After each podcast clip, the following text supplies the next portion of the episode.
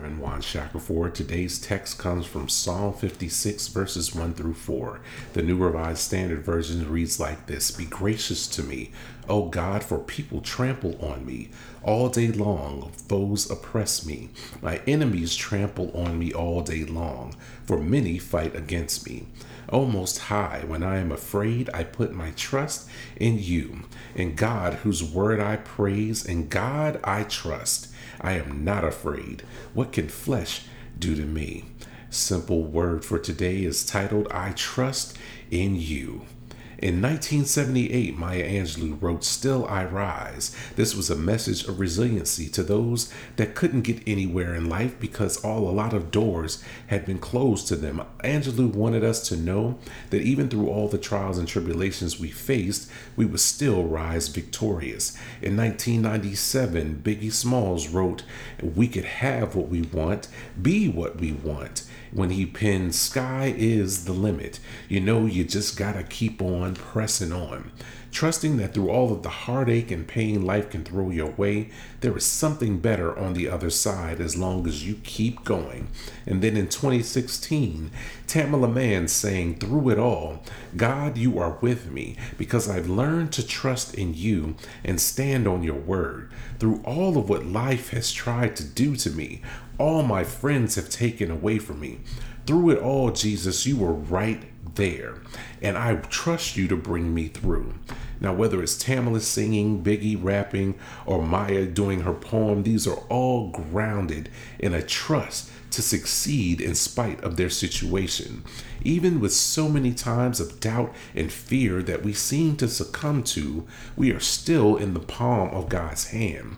I remember my friend Dr. Cook telling us as long as we focus on Jesus, we are water walkers. This is much like our text today, which teaches us that we can still trust God even with everything falling down around us. I know that I can still trust God because the text shows me that David did, and we all know how his life turned out. This man would trust God above all others. By this point in his life, David, as a young boy, had slain a lion and a bear to protect his flock. He had been anointed to be king by the prophet Samuel. He would become the armor bearer of a mad king and use his gift of music to soothe his tortured spirit. He was also the shepherd that stood tall and slayed a giant. This courageous man had been forced into a situation he never thought possible, but even through this time in his life when the chips were stacked against him and he is afraid, he could still trust and praise God. David understood this moment, he, and he asked in verse 1 for God to be gracious to him. He knows that in order for him to survive this ordeal, he needs the grace of God to see him through. His enemies plotted for his oppression and his demise, but David didn't waver. He still gave praise to God because ultimately, what flesh could defeat him? Unfortunately, there are times in our lives when we are not confident to trust in God's process. Even though we've been taught to trust that God never leaves us or forsakes us, we find still that it's hard to trust when we are in the midst of our storm, we have our fear that only shows us the negative perspectives. Our trust is challenged when a parent rejects us and we had to learn on our own how to be a productive member of society. When someone we thought was a friend spread lies about us. When the doctor didn't give us the answer we wanted to hear.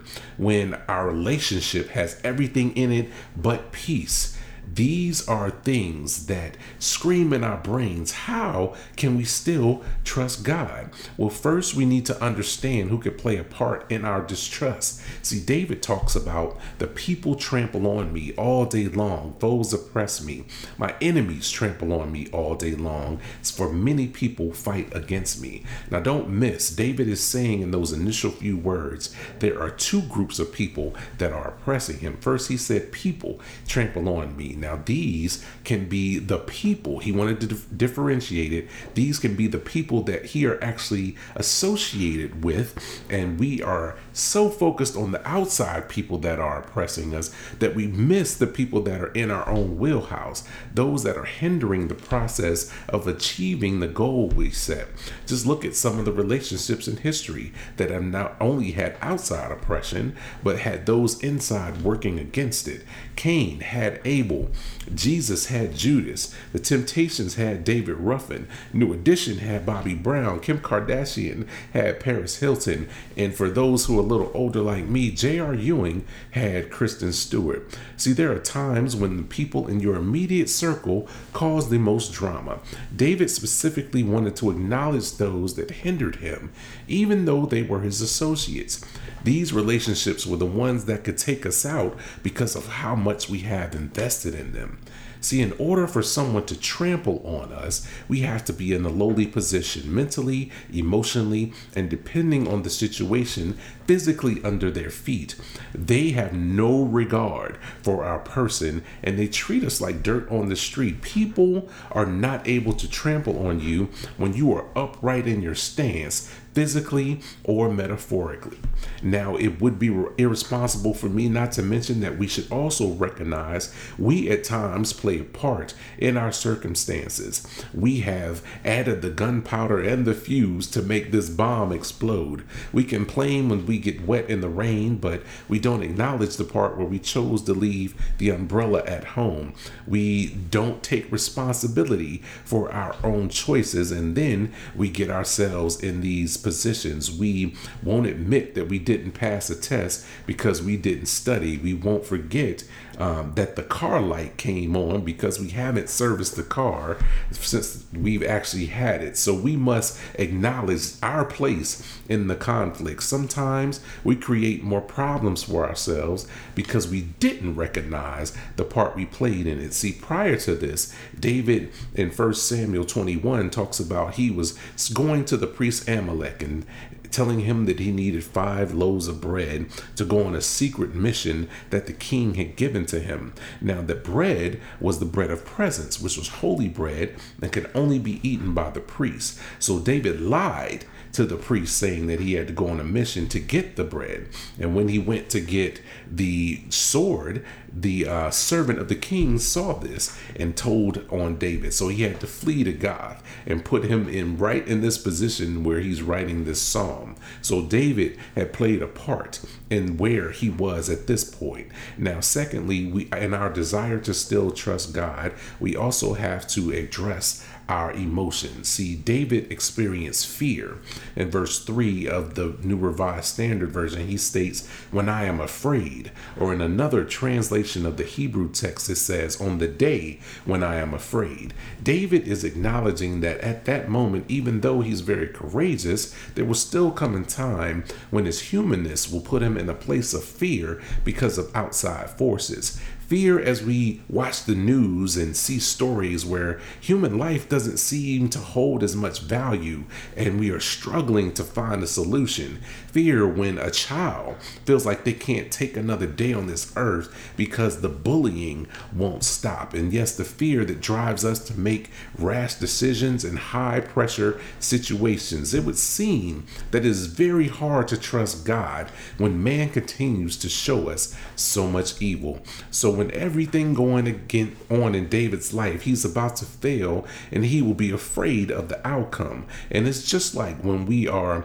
trying to finish our senior year of college and the school says no because your balance is due when the significant other tells you they just don't feel anything for you anymore. When the pain in your body makes it even hard for you to function in a day. See, those things, those fears that are placed in us are, are causing us to have this distance from God. Those fears put in our put in our minds and they test our trust. Those are the times that David knew would come ahead. And don't miss this. In every moment, David makes a declaration.